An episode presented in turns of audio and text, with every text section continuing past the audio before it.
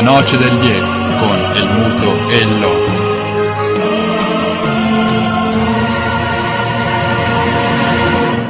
Con perdón de las damas, que la chupen, que la sigan chupando.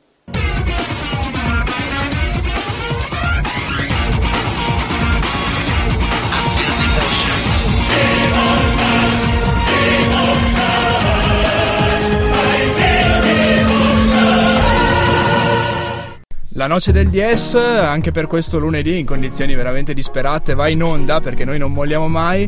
E andiamo in onda con uno studio fittissimo, pienissimo di ospiti, abbiamo gente che sta per partire, quindi faremo anche un, un, lancio di un nuovo programma che partirà da sabato. Sono qua in regia con me, ma soprattutto dall'altra parte della regia manca il muto, ma c'è comunque Oba Oba, Francesco, l'abbiamo conosciuto nelle scorse puntate e lo ritroviamo anche oggi. Buonasera a tutti, indegno sostituto di Fabio che quanto pare su- cosa è successo a Fabio, non so, l'hanno arrestato questa mattina, cosa ha combinato ancora non si sa, boh. Meglio, probabilmente meglio non saperlo e non farsi domande di questo okay. tipo che potrebbero essere scomode. Non lo so, i problemi con la giustizia sono tanti anche sportivamente. L'arbitro, nell'occhio del ciclone, l'arbitro di Roma Juventus, o meglio di Juventus Roma di ieri sera. Dedicheremo sì. a questo la copertina, ma prima presentiamo gli altri due ospiti della puntata. Provengono da uno sport forse troppo spesso lasciato in disparte anche a questi microfoni, eh, il mondo della scherma. Ciao Paolo, ciao Jessica. Ciao, buonasera a tutti. Ciao a tutti. Poi eh, ci parlerete della vostra realtà trentina, ma anche della realtà italiana e internazionale schermistica. Vogliamo fare luce su questo argomento perché eh, a noi sì. della Noce del DS piace affrontare un pochino tutti eh, gli ambiti sportivi e approfondire anche, diciamo, anche dal punto di vista tecnico per chi è più curioso, insomma. Il calcio ci tocca, profilo. infatti il calcio ci tocca per, in quanto sport eh, nazionale, ma noi ne faremo volentieri a meno. Ma parliamo, parliamone almeno in copertina perché se no i nostri ascoltatori poi ci vengono a fare le pulce e parliamo di questo Juventus Roma, l'hai visto? Ho visto solo diciamo le azioni, quelle incriminate, ma mh, mm, preferito non guardarla visto che insomma l'Inter non, non, non, non, mi sta appassionando più di tanto quindi il campionato ultimamente lo sto lasciando un po' in disparte. Il cuore ti ha costretto a questa il cuore purtroppo. Vabbè non parlarne a me di cuore quindi No, la partita si è conclusa sul 3 a 2 per la Juventus, sì. una partita veramente combattuta e sofferta, giocata ad altissimi ritmi da entrambe le squadre, giocata ad altissimi ritmi anche dall'arbitro Rocchi, protagonista purtroppo, purtroppo protagonista, ma forse volontariamente, forse meno, eh, ma eh, gli spettri di Calciopoli tornano ad agitarsi sul calcio italiano e noi abbiamo un contributo di un insospettabile arbitro, o meglio ex arbitro, che dice la sua sull'arbitro Rocchi. Lo sentiamo. Di Gianluca Rocchi si diceva quello arriva, eh, quello arriva. E, e si diceva quello arriva, quello è uno che, che c'è, era un paio d'anni più grande di me, effettivamente credo di poter dire che oggi Gianluca sia parere da incompetente per carità, ma credo che sia il più grande arbitro italiano in questo momento in attività, per cui io faccio in bocca al lupo. A lui, a Nico eh, questo era il, il, Premier Renzi che così si esprimeva a, una, a un ritiro spirituale con, uh, appunto, con il Premier di un gruppo di arbitri fiorentini. Lui, ex arbitro, Renzi, è andato a, tor- a ritrovare quella vecchia sezione fiorentina di cui fa parte anche l'arbitro Rocchi si conoscevano appunto di pochi anni più giovane il, il Premier, ma eh, la, la, stima si sente. Lo no? ha battezzato bene, L'ha diciamo. battezzato bene. Poi quello che è successo ieri è un altro discorso. Eh, purtroppo ieri l'arbitro è stato protagonista, ma diciamo che quando c'è di mezzo la Juve. Eh, non, purtroppo siamo purtroppo, abituati, purtroppo. si parla di aree di rigore che ora vengono aumentate. aumentate cioè, dice Garcia che, come diciamo anni passati diceva Murigno, che qua quando si va a Torino le, le aree sono di 17 metri invece che. è successo così corte, anche diciamo. ieri. Due rigori molto dubbi, quelli fischiati da Gianluca Rocchi per eh, sì. falli commessi dai difensori romanisti proprio sulla linea, o meglio, magari qualche millimetro fuori dalla linea dell'area di rigore. Il terzo si parla di un sospetto fuori gioco, alla luce dei nuovi regolamenti potrebbe anche essere considerato regolare, però comunque i dubbi persistono. Fatto sta che la Roma ha giocato una grande partita, la Juve anche, lo spettacolo. Sono due squadre molto ma molto forti Diciamo che la Juve quest'anno per riconfermarsi per la quarta volta dovrà veramente sudarsela molto, con una Roma che è molto forte anche in campo internazionale, l'ho dimostrato nella trasferta contro Manchester. il Manchester City, sì. Una squadra molto molto forte. Vedremo insomma. Vedremo, non parliamo di Inter o almeno per intanto sì, non lo facciamo. Dai, per favore, dai per intanto cerchiamo un attimo di... Ma passiamo, passiamo alla scherma subito dopo la prima canzone della noce del DS.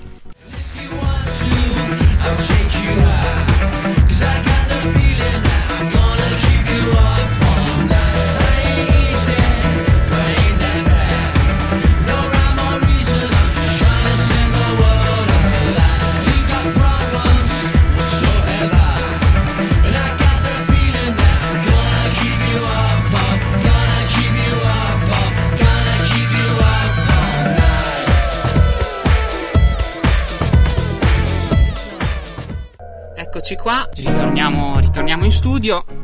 Abbiamo due graditi ospiti questa sera qua in diretta, Paolo e Jessica e diciamo che sono venuti qua a parlarci della, della loro esperienza, del, del, loro sport.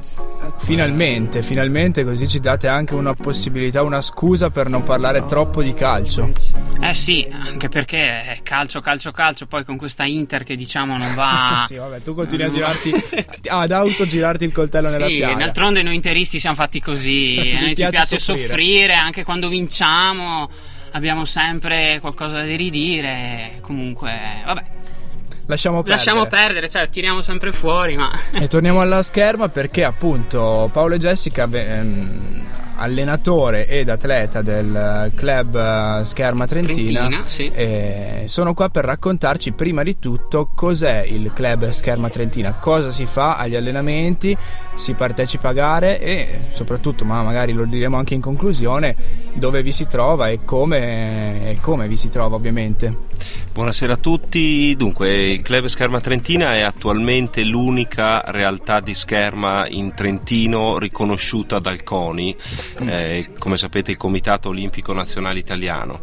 Eh, noi siamo una società che eh, mette le radici nel 1982 a Rovereto, poi per tutta una serie di vicissitudini eh, che appartengono più alla dimensione del romanzo che alla dimensione sportiva, nel 2006 ci siamo trasferiti a Trento, siamo a Gardolo e attualmente noi svolgiamo la nostra attività eh, su più livelli. Abbiamo il gruppo dei ragazzi, abbiamo il gruppo degli agonisti, i bambini, abbiamo il gruppo degli studenti universitari, insomma cerchiamo di proporre la scherma in Trentino ad ampio spettro. Eh, parliamo naturalmente di scherma olimpica, quindi quella che si vede, ahimè, solo in occasione delle, delle Olimpiadi. Quella Purtroppo. che conosciamo anche noi, appunto, perché mediaticamente ci arriva proprio solamente in quelle occasioni là.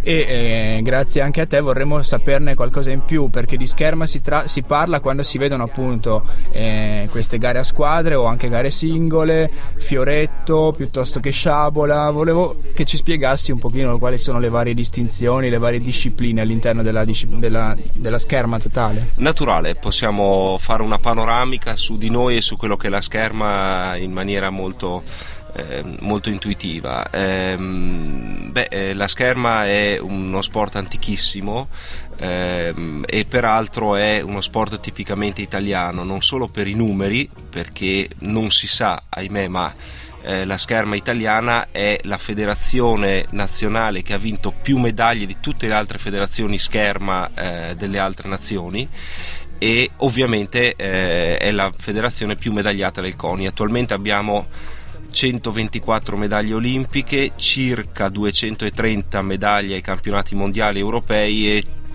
eh, a spanne più di 750 eh, medaglie in prove di Coppa del Mondo. Mm, ovvia, ovviamente uno sport che diciamo, pone le sue radici nella storia e diciamo, in Italia Sì, assolutamente. I primi testi di scherma ufficiali sono di autori italiani, nonostante ci sia una forte rivalità fra Italia e Francia in cui ognuno rivendica la paternità di questo sport. Fatto sta, ovviamente, un po' di campanilismo non guasta mai.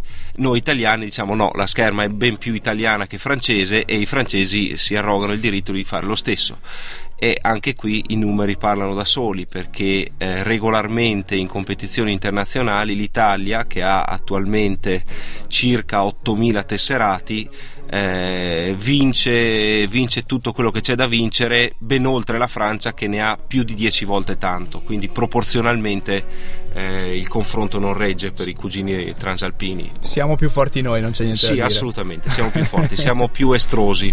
Infatti i riflettori olimpici si, si accendono tantissimo sì. su questa disciplina perché di solito magari con l'eccezione del nuoto o qualche volta di qualche sport di squadra, parla della pallavolo, del basket, stando alle ultime edizioni delle Olimpiadi, è quella che ci fa fare i salti più in alto del medagliere. Sì, assolutamente, questo è eh, abbastanza normale nella pratica schermistica. I problemi della scherma sono altri, innanzitutto il fatto che non è eh, di facile comprensione a un pubblico non esperto, mm. per cui eh, vedere un assalto di scherma è molto bello, perché l'eleganza dei movimenti, perché gli abiti bianchi, che poi in realtà non sono abiti, sono divise vere e proprie e quant'altro, ma eh, all'occhio ingenuo non balzano, mh, mm, non risaltano tutte le qualità che può avere un atleta piuttosto che un altro.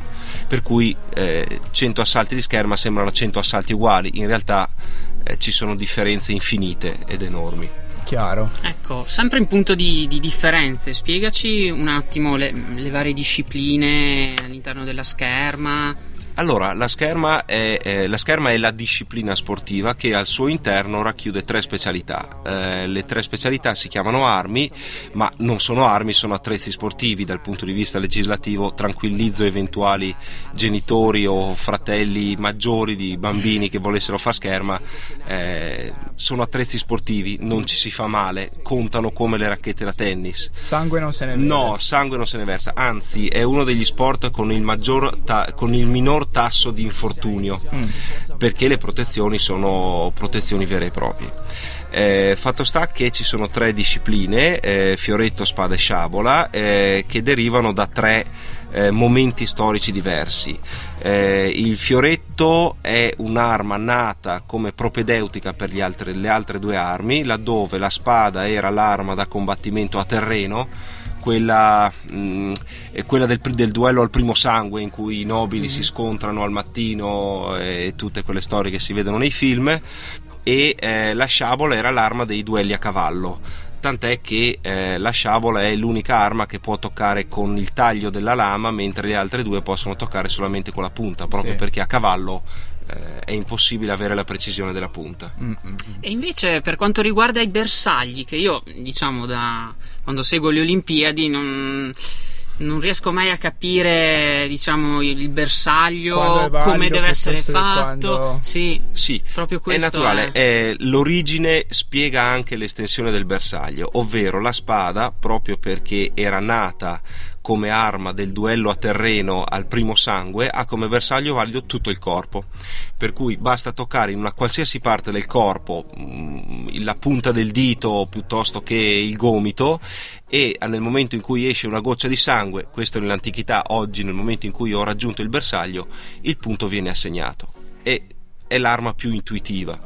Eh, la sciabola, mh, mm, proprio perché nasce come arma a cavallo, ha come bersaglio valido tutto ciò che c'è dalla cintura dei pantaloni in su perché mm. le gambe erano fisse sul cavallo ed erano proteggibili, mentre invece eh, le braccia, la testa e il busto erano bersaglio esposto eh, altrettanto il fioretto che nasce come arma accademica per imparare ad usare le altre due ha come bersaglio valido solamente il tronco, niente braccia, niente testa, niente gambe, proprio perché nel tronco erano, sono tuttora contenute le parti vitali. Chiaro, ricorrono anche nei regolamenti attuali quindi eh, le origini storiche di, sì, di, tutte queste, di, di, questa disciplina e delle sue poi armi.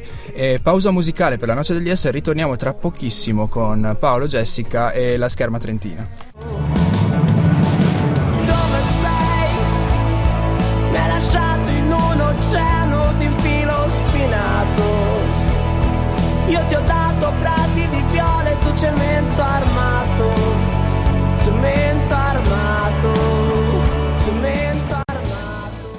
Cemento Armato il Cile alla noce del DS eh, 18 e 22 di questo primo lunedì di ottobre. Noi come tutti i lunedì sia a settembre che poi avanti fino a dicembre saremo qua a quest'ora 18-19 per parlare di sport eh, tutti gli sport da copertina e non solo perché oggi infatti parliamo di scherma e lo facciamo con Paolo e Jessica del club Scherma Trentina e abbiamo parlato dei bersagli poco prima della sì. pausa musicale e volevo chiedervi a tal proposito ultimamente, almeno nelle edizioni olim- delle Olimpiadi che ho visto in cui ho potuto vedere la scherma, ci sono delle tecnologie che aiutano moltissimo nel riconoscere quando c'è stato o meno il tocco.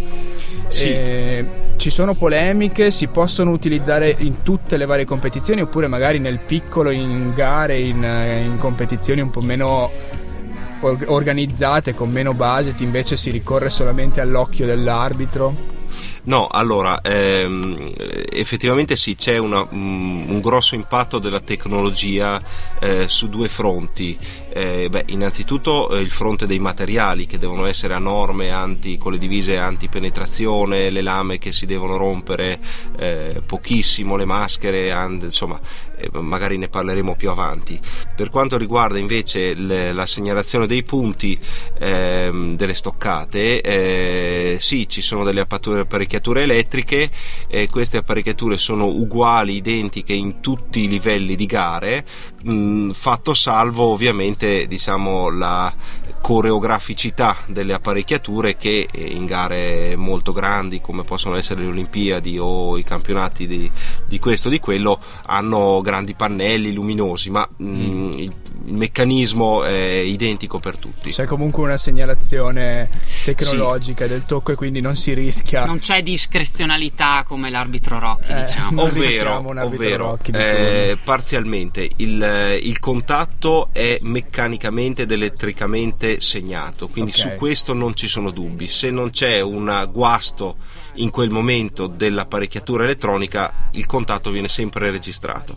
Per evitare i guasti ci sono ovviamente tecnici delle armi specializzati che eh, fanno il loro lavoro e sorvegliano che tutto sia a posto. La discrezionalità dell'arbitro c'è perché in alcune armi, nel fioretto e nella sciabola, ehm, è necessaria una ricostruzione dell'azione da parte dell'arbitro che eh, in alcuni casi può sbagliare. Mm, per cui eh, di fronte alla materialità della stoccata eh, ci può essere una ricostruzione non corrispondente a ciò che effettivamente è stato. Beh, penso che comunque sia un fenomeno molto limitato in percentuale, dato che appunto c'è anche. Sì, l'aiuto, no? È naturale. Diciamo che eh, un arbitro per sbagliare o deve essere incompetente, ma allora eh, viene sostituito immediatamente, Infatti. oppure deve essere in malafede e allora si spera che venga sostituito. Come nel calcio, uguale. come, nel, come nel calcio. Rimangono. E per quanto riguarda sempre la discrezionalità, volevo chiederti questo.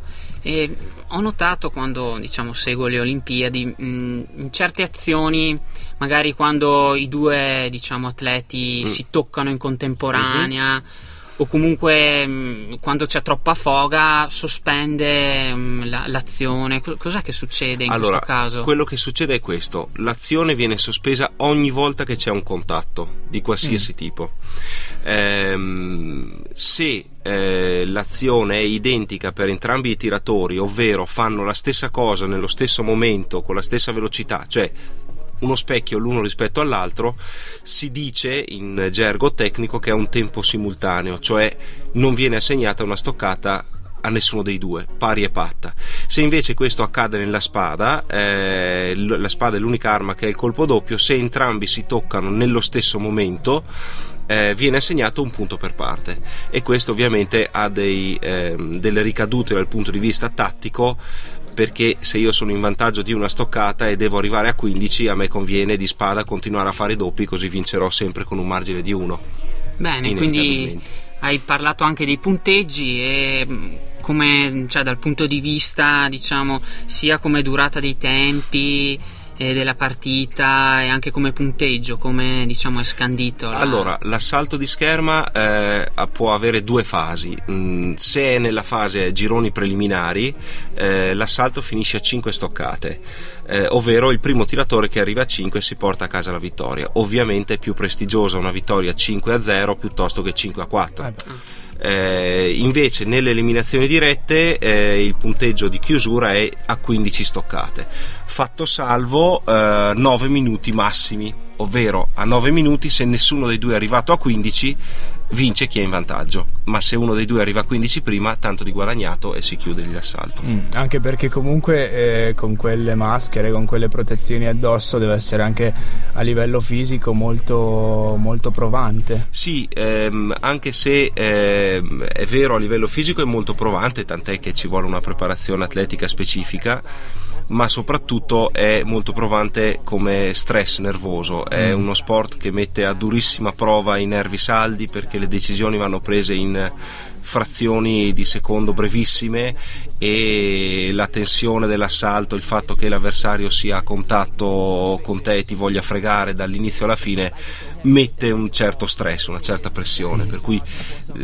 Quindi nervi saldi, agilità al contempo anche forza. Assolutamente sì, e, e sangue freddo, perché tre quarti della fatica è una fatica mentale, ben più che fisica. Sì, quando vai sotto immagino appunto, essendoci magari un limite a 5 o comunque un tempo molto ristretto per poter pareggiare, non è che ti metti a perdere tempo, comunque la pressione del dover recuperare si sente. Assolutamente. Io direi di andare nuovamente in pausa musicale, un'altra, un'altra canzone sono i Clash che ci, che ci, aspettano, poi torniamo, parliamo di scherma sia trentina nello specifico, vogliamo capire bene a che livello è la, il vostro club, ma sia anche a livello di star, perché dalla Vezzali a Montano se ne è parlato molto anche per motivi extra sportivi. Tutto questo dopo la canzone.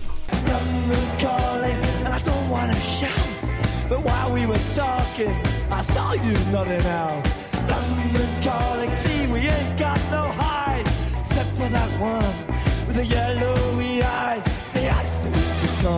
the sun's zooming in Engines stuck running, the wheat is going big A nuclear error, but I have no fear Cause London is drowning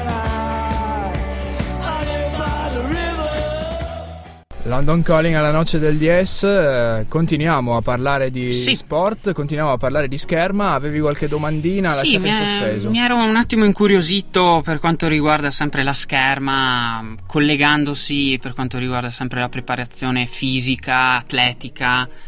Durante la settimana, in preparazione, sia lontano che insomma nei pressi de- delle gare, che tipo di preparazione fate?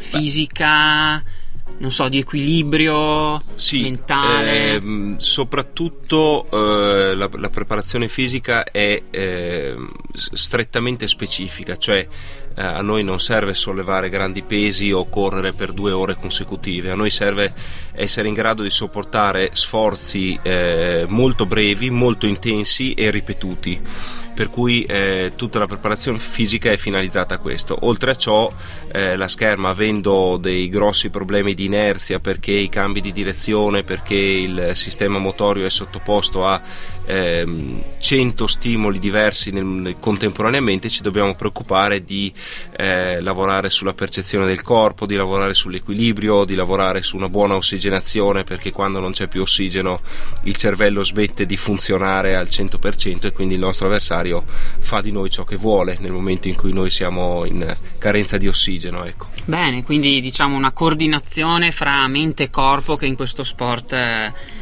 eh, essenziale, forse anche più degli altri sport. Sì, riallacciandomi sì. appunto al discorso preparazione, perché appunto voi come Scherma Trentina, eh, andando proprio nello specifico della vostra realtà, con i vostri ragazzi di tutte le età, appunto ci hai detto inizialmente, partecipate a competizioni eh, di che tipo, di che livello? Ma allora, la nostra partecipazione alle competizioni è ovviamente condizionata dal eh, dal corso e dal periodo storico in cui si è, mm. ovvero ci sono delle annate in cui si hanno dei talenti e quindi come livello... la nostra Jessica e quindi il livello delle competizioni si alza. Eh, ci sono delle altre annate in cui invece abbiamo un buon gruppo di lavoro in cui però non spiccano delle future promesse e allora partecipiamo al circuito normale senza okay. eh, andare. Normalmente, mm, insomma, eh, ogni anno riusciamo a qualificare qualche ragazzo per i campionati italiani. Tre anni fa abbiamo avuto il primo titolo italiano in Trentino, a squadre eh, abbiamo già vinto tre titoli italiani non di Serie A ma di Serie B. Comunque insomma è pur sempre qualcosa considerato che siamo una realtà medio-piccola e di provincia. Mm, e il movimento com'è? Nel senso, rispetto alle annate precedenti, tu che immagino sarai all'interno del, del movimento schermistico da, da, diversi anni, lo vedi in crescita vedi, o vedi più o meno uno stallo? No, eh, a livello italiano la federazione si sta promuovendo per fare molta molta pubblicità e eh, creare nuove, nuove iscrizioni. Mm. Noi in Trentino eh, più o meno oscilliamo tra un'annata in cui abbiamo un po' più di persone e un'annata in cui ne abbiamo di meno. Sostanzialmente siamo abbastanza regolari eh, come iscrizioni. E di solito arrivano ragazzi, nel senso bambini delle elementari, ragazzini, mm, oppure arriva, qualcuno si avvicina anche... Arriva tutto, arrivano eh, i ragazzi piccolini, quindi 7-8 anni sono già in palestra per avvicinarsi, allora magari vengono più facilmente avvicinati all'agonismo, oppure arrivano anche ragazzi universitari o ragazzi che eh, stufi del solito spinning o volendo... Eh, insomma fare qualcosa di diverso e di ben più stimolante, eh, decidono di provare a fare scherma, senza magari velleità agonistiche, ma decidono di avvicinarsi. Quindi Gianni possiamo provare. Io sì, e te. Volendo, un, sì. un doppio, no? Assolutamente. In questi giorni è in corso, andrà a breve, ma eh, è troppo presto per, eh, per, esprimersi una convenzione con il CUS Trento per mm-hmm. vedere se eh, riusciremo a creare una collaborazione, ma mh, non dico di più perché è proprio fresca fresca. Ok, però se ne, nel caso dovesse andare in porto fatecelo sapere che ne riparleremo, ne daremo notizie ai nostri ascoltatori. Nel sì. tuo caso, Jessica, eh, a proposito? Eh, nel mio caso, a proposito, sono esattamente una di quelle persone che... Stufa dello spinning. Stu- esattamente, in realtà stufa del divano nel mio caso. Mi sono data allo sport tardi, okay. cioè ho iniziato a fare scherma tre anni fa, quindi ero già all'università mm-hmm. e... Um, è stato faticoso, non si può dire che non sia faticoso. Ovviamente partendo a 20 anni uno non può pensare di raggiungere traguardi particolari, però anche iniziando all'università un qualcosa si riesce a fare, nel senso che io nello specifico non sono sicuramente un talento, però si riesce a imparare le basi si riesce a um, gestire un assalto, si riesce ovviamente anche a imparare a sostenere proprio l'allenamento, che è la parte forse più, più esosa, ecco. Certo, da costruire diciamo per finalizzare poi durante le gare. Certo. Ehm, e in tre no, anni hai partecipato a competizioni di qualche Io tipo? Io ho tentato, ma non si può dire esattamente che sia stato un successo, anzi. Però vabbè, è divertente, ci sono anche dei circuiti alla fine dove ci sono persone di esperienze paragonabili alla mia, quindi che hanno iniziato tardi o magari che eh, hanno avuto in passato una carriera una buona carriera e poi ecco adesso l'età li, li costringe a circuiti minori, però si può iniziare anche al di là del, del, dover per forza mettere prima di tutto l'agonismo eh, comunque l'attività fisica lo sport eh. stiamo parlando di un'altra, di un'altra tipologia di sport ecco, infatti, infatti.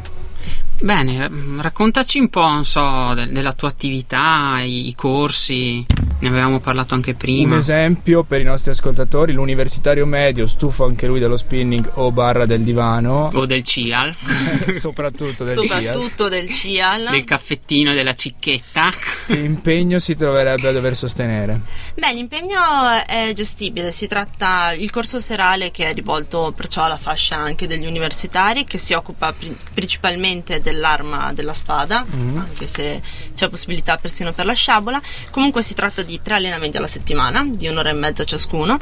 Um, il lunedì, il mercoledì e il venerdì si inizia alle 8 e si finisce alle 9 e mezza e ci si ritrova in un ambiente di um, 10-15 persone, tutte di un livello più o meno mh, alto, io mi metto tra quelle meno, insomma, no? alto, eh, però tutte molto motivate, si, crea- si, è creato un bellissimo ambiente nel nostro, nel nostro gruppo, siamo molto affiatati. Che anche siamo... quello è fondamentale per poter sì. lavorare bene. Col fatto secondo me che uno sport individuale è Mm, c'è poca rivalità, cioè ognuno, ognuno, pensa alla sua preparazione e non, non, non ci sì, si giudica. Non devi quindi... rivaleggiare col compagno per avere il posto in squadra piuttosto. Esattamente, che... e quindi anche per noi insomma che lo facciamo così per, per hobby secondo me è un ottimo passatempo che tiene, tiene in forma ecco. la mente e il corpo come abbiamo visto sì, prima sì anche la mente mm. Andiamo ad ascoltare un'altra canzone, torniamo con la scherma, questa volta di livello nazionale per i nostri gossipari. Complimenti per gli amici, ma quanti amici hai? Mille modi in cui sorridi, ma poi non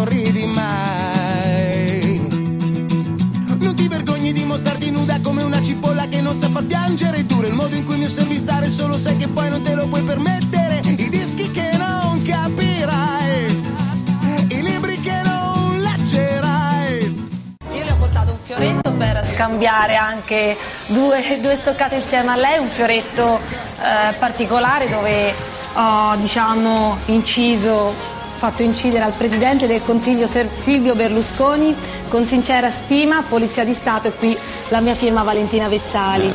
Eh, e... Onorato. Io le vorrei donare questo fioretto e so che l'Italia sta attraversando un momento molto molto difficile e che questo fioretto le possa, anche se in maniera molto simbolica, la possa aiutare a risolvere questi problemi che eh, l'Italia si trova a dover affrontare, ma io sono sicura con persone come lei, con persone come me Grazie. che che tutti Grazie. i giorni si allenano con fatica e con sacrificio, ma credono nei, nei, grandi traguardi. Io sono convinta che l'Italia un giorno potrà guardare a testa alta tutte le altre grandi nazioni. Vediamo come eh, ce la cava. No, no, no, no. Io non potrei mai, nemmeno con un fiore. Presidente, io da lei mi, mi, mi, farei veramente no, no. toccare. In senso tecnico. Una frase che è rimasta nella storia. Queste sono, oltre alle Olimpiadi, forse purtroppo gli exploit che ha la vostra disciplina mediaticamente. Queste, la partecipazione di Montano all'Isola dei Famosi, se non sbaglio, un altro reality show. Voi da atleti che invece, vabbè, beneficiate della visibilità chiaramente che vi danno questi top eh, alle Olimpiadi, però cosa ne pensate di questo genere di ma allora, eh, credo sia indispensabile separare i due piani. Il piano atletico e sportivo, eh, su cui eh, Montano e Lavezzali, ma come loro tanti altri, sono atleti d'elite e non gli si può proprio dire niente, insomma, in pedana sono incredibili, eh, mentre invece eh, sul piano extra. Su, su, extra, quindi sul piano personale o delle idee eh, dell'uno piuttosto che dell'altro, lì eh, al massimo possiamo esprimerci come persone e non come atleti.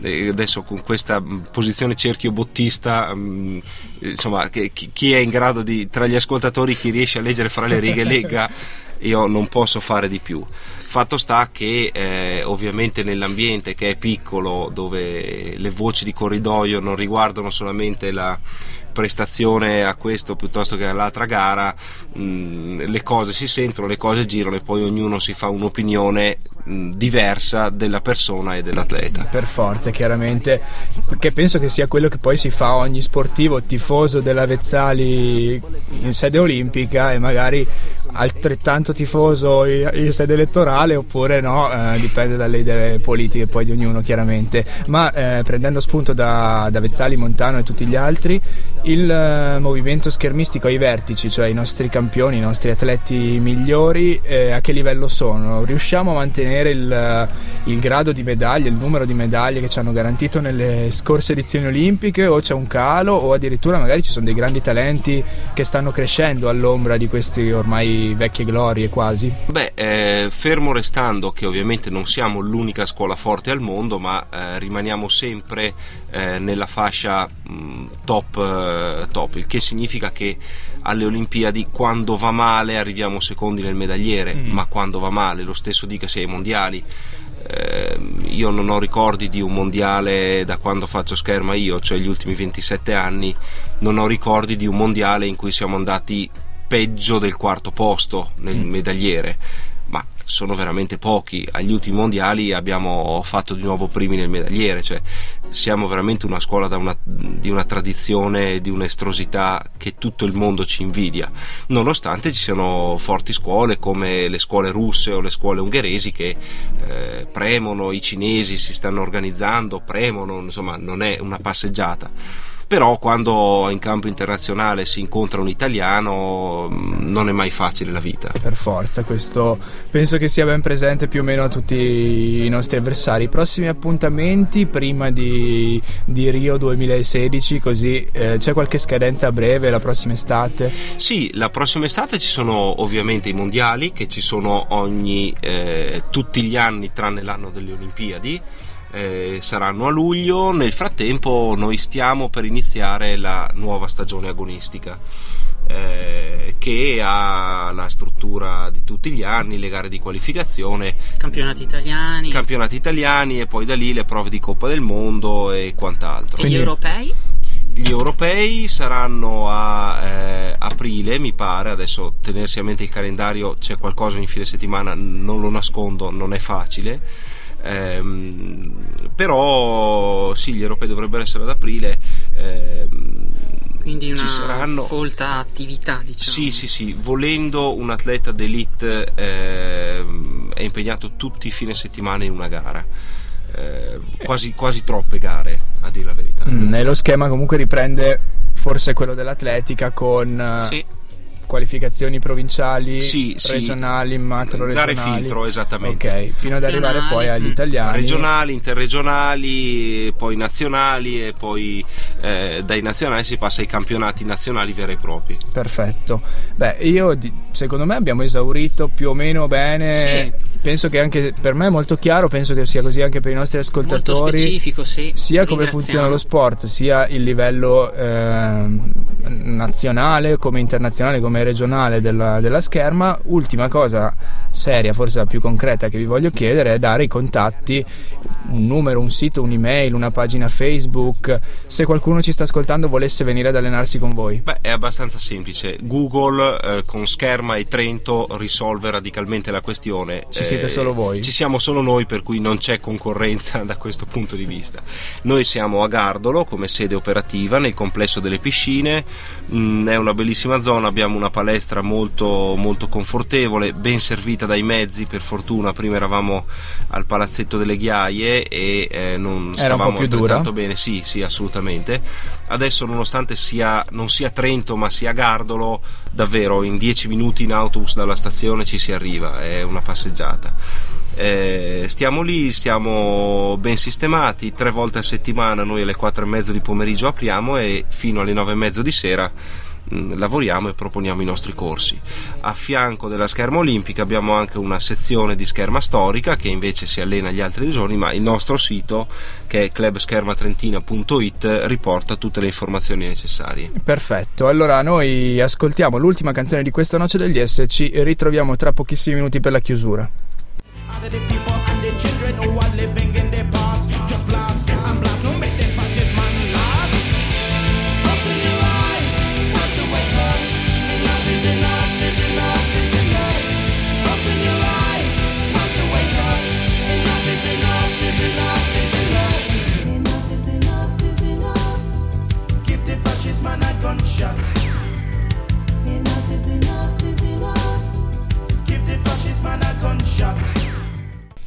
Ciambawamba, ultimo pezzo musicale di questa puntata della Noce del DS, abbiamo quasi salutato i ragazzi della scherma, ma c'era qualcosa da puntualizzare. Sì, c'era diciamo un più vicino appuntamento, il prossimo appuntamento, ne parlavamo prima in pausa con Paolo. Il prossimo appuntamento, ovvero una manifestazione a cui noi saremo presenti con il nostro stand, una, faremo due gare, la, ci sarà la possibilità di provare per chi è interessato, sarà a Riva del Garda lo Sport Expo il 18 e il 19 di ottobre. Mm-hmm. È una manifestazione grandissima al Palafiere di Riva del Garda. Eh, l'anno scorso è stata a Verona e ha registrato 58.000 presenze e quindi ci si aspetta che anche quest'anno siano grandi grandi numeri. Noi avremo il nostro stand, faremo tre gare per dimostrazione di quello che è e sarà possibile per chi passa di lì come spettatore cimentarsi qualche minuto per capire da dentro come funziona e non solo da fuori. Perfetto, quindi se ci capiterà di passare saremo sicuramente dei vostri, comunque lo segnaliamo ai nostri ascoltatori, prendete nota.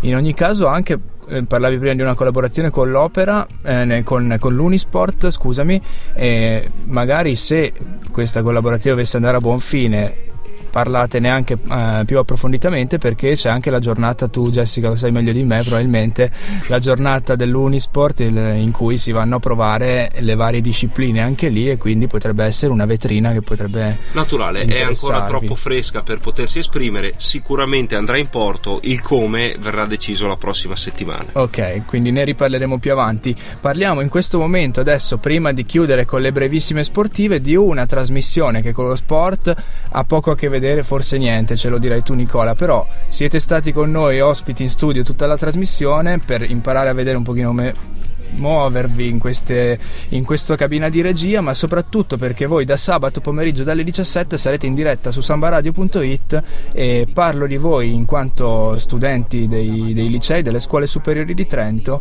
e raccontaci che cosa farete, che cosa sentiremo sabato pomeriggio. Bene sì, questo è un nuovo programma appunto gestito solamente da studenti dei licei che si chiama Burro d'Arachidi e vi ringrazio di averci ospitati oggi perché effettivamente partire così in diretta sabato senza mai aver visto come funzionasse il software di, eh, per gestire la diretta ci preoccupava un po' e quindi ieri ti ho mandato questa mail disperata in cui ti chiedevo aiuto e per fortuna hai risposto. Eh sì, il programma è un programma di attualità, è un programma che si occupa sia di intrattenimento che di informazione. Siamo, a condurlo siamo io, Nicola Pifferi e una ragazza sempre dei licei, Marta Cestari e qui con me c'è il regista di questo programma che è Francesco, detto Bibi Biasioni, che saluto e ringrazio per essere venuto qui con me oggi e lo ringrazio anche per essere entrato in questa maledetta, maledetta avventura. E inizieremo parlando di scuole, parlando della buona scuola, la riforma di Renzi, ma con anche tante altre cose, parleremo di ricette, parleremo un po' di tutto. Ok, lasciate perdere le esternazioni di Renzi sull'arbitro Gianluca Rocchi, tutto il resto, tutto il resto va bene. è di vostra competenza. Quindi tutti i sabati pomeriggio dalle 17 su sambaradio.it, comunque in podcast sempre su sambaradio.it vi troveremo per tutta la stagione radiofonica, quindi ci risentiremo a questi microfoni. Grazie mille Nicola. E, beh, noi siamo arrivati quasi in conclusione di questa puntata della Noce del DS. Lo facciamo ricordandovi brevissimamente che eh, la nazionale femminile di pallavolo invece ha superato brillantemente i test asiatici di cui ah. avevamo accennato la settimana scorsa. Sì. Ha battuto agevolmente il Giappone, ha battuto altrettanto agevolmente 3 a 1 la Cina e, e quindi ha chiuso in testa al girone anche la seconda fase del, del mondiale. Ora si apre la terza fase, la Final Six che vede l'Italia eh, testa di serie, in ogni caso eh, si troverà ad affrontare un girone di ferro con Stati Uniti e Russia, eh, oltre che eh, squadre veramente di, di, altissimo livello che poi si vedrà dover affrontare magari più avanti se dovesse andare bene. Poi Gianni, sempre dal mondo dello sport, eh, la notizia di ieri al Gran Premio di Formula 1 di Suzuka, il bruttissimo incidente di eh, Bianchi che è uscito fuori strada con la sua Marussia praticamente andando sotto la gru eh, de- della, della, gara e il, l'atleta diciamo l'hanno operato e adesso a quanto pare si, si spera che... rimaniamo in attesa di buone notizie facciamo Speriamo. l'in al lupo al pilota Speriamo. Non, è, non, c'è tempo, mi dispiace per te eh, perché non potrai vestire la toga dell'avvocato ah, oggi. Non c'è tempo peccato. per parlare di Inter, non c'è tempo per difendere né per accusare Walter Mazzarri. Solo per accusare Walter Mazzarri. Cioè. Ma sono sicuro che se andrà avanti così, lunedì prossimo avremo un nuovo allenatore o qualcosa di cui. Anzi, no, perché ora c'è la ah, pausa vero. per le nazionali. Vero, vero. Quindi con Mazzarri ci ritroveremo tra due settimane. E In ogni caso, noi della Noce del DS ci ritroveremo lunedì prossimo tra una settimana settimana, quindi dalle 18 alle 19, oltre che poi nell'orario delle repliche, oltre che poi nell'ora- nell'orario che è quello che volete voi, per riascoltare i podcast dal sito sambaradio.it. Quindi io ringrazio tantissimo i nostri ospiti in cabina di regia e soprattutto i nostri ospiti in studio che hanno reso, sono stati protagonisti di questa puntata. Grazie mille Paolo, grazie mille Jessica. E vi saluto. Spero di riavervi magari eh, quando ci saranno appuntamenti mm, di un certo Clu. livello verrete a parlarcene, verrete a raccontarcene e poi ringrazio l'avvocato che quest'oggi non ha potuto Niente, svolgere il suo compito. Purtroppo non ho avuto modo ho sostituito Fabio, diciamo. Eh, Fabio, sperando che possa Speriamo in un pronto scarcerato, eh, a fare danni in giro, non so io. Vabbè. Grazie mille a tutti. Allora ci risentiamo lunedì prossimo su sambaradio.it La Noce del Dies. La Noce del Dies con El Muto e il Loco.